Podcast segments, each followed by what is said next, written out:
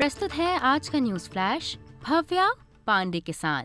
Hamas हिंसक समूह द्वारा बंधक बनाए गए एक इजरायली सैनिक को इसराइल के ग्राउंड ऑपरेशन के दौरान रिहा कर दिया गया है। इस बीच, हमास ने कैद में तीन बंधकों का एक वीडियो भी जारी किया है। इजरायली सेना आईडीएफ ने एक बयान में कहा है कि 7 अक्टूबर को हमास द्वारा अगवा किए गए सैनिक औरी मिडिगिश को सफलतापूर्वक मुक्त करा लिया गया है। वहीं प्रधानमंत्री एंथनी एल्बनीजी का कहना है कि वे अभी भी गाजा में फंसे ऑस्ट्रेलियाई नागरिकों के बारे में चिंतित हैं और अधिकारियों से एग्जिट पॉइंट्स खोलने का आह्वान करते हैं।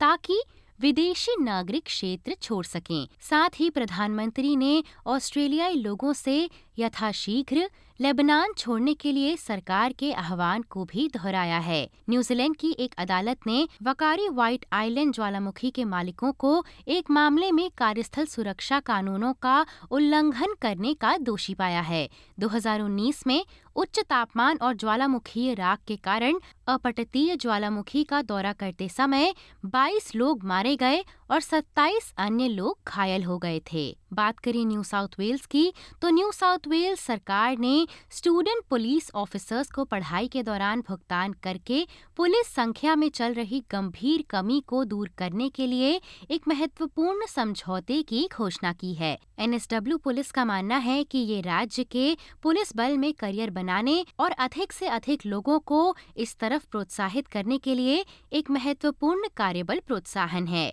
बात करें क्वींसलैंड की तो जंगलों में भीषण आग की स्थिति के बीच क्वींसलैंड में कई घर नष्ट हो गए हैं और क्षेत्र में निकासी, यानी कि इवैक्यूएशन के आदेश जारी किए गए हैं। वर्तमान में राज्य भर में 70 से अधिक जगहों पर आग लगी हुई है और अग्निशमन कर्मचारियों का कहना है कि वे खुद को आने वाली खतरनाक स्थितियों के लिए तैयार कर रहे हैं। बढ़ते हैं विक्टोरिया की तरफ़। विक्टोरिया की प्रीमियर जसिंटा एलिन ने मंगलवार को सार्वजनिक नशे के कानूनों में बदलाव की निरंतरता का बचाव किया है। रिकवरी सेंटर के निर्माण के वादे में देरी के बावजूद ये बयान प्रीमियर द्वारा सामने आया है। बात करें भारत की तो भारतीय प्रधानमंत्री नरेंद्र मोदी मंगलवार को मेरी माटी मेरा देश अभियान के समापन समारोह में शामिल होंगे। इस दौरान प्रधानमंत्री मेरा युवा भारत निकाय की शुरुआत करेंगे, जो कि एक स्वायत्त निकाय है, और ये निकाय उन्हें अपने सपने पूरे करने के लिए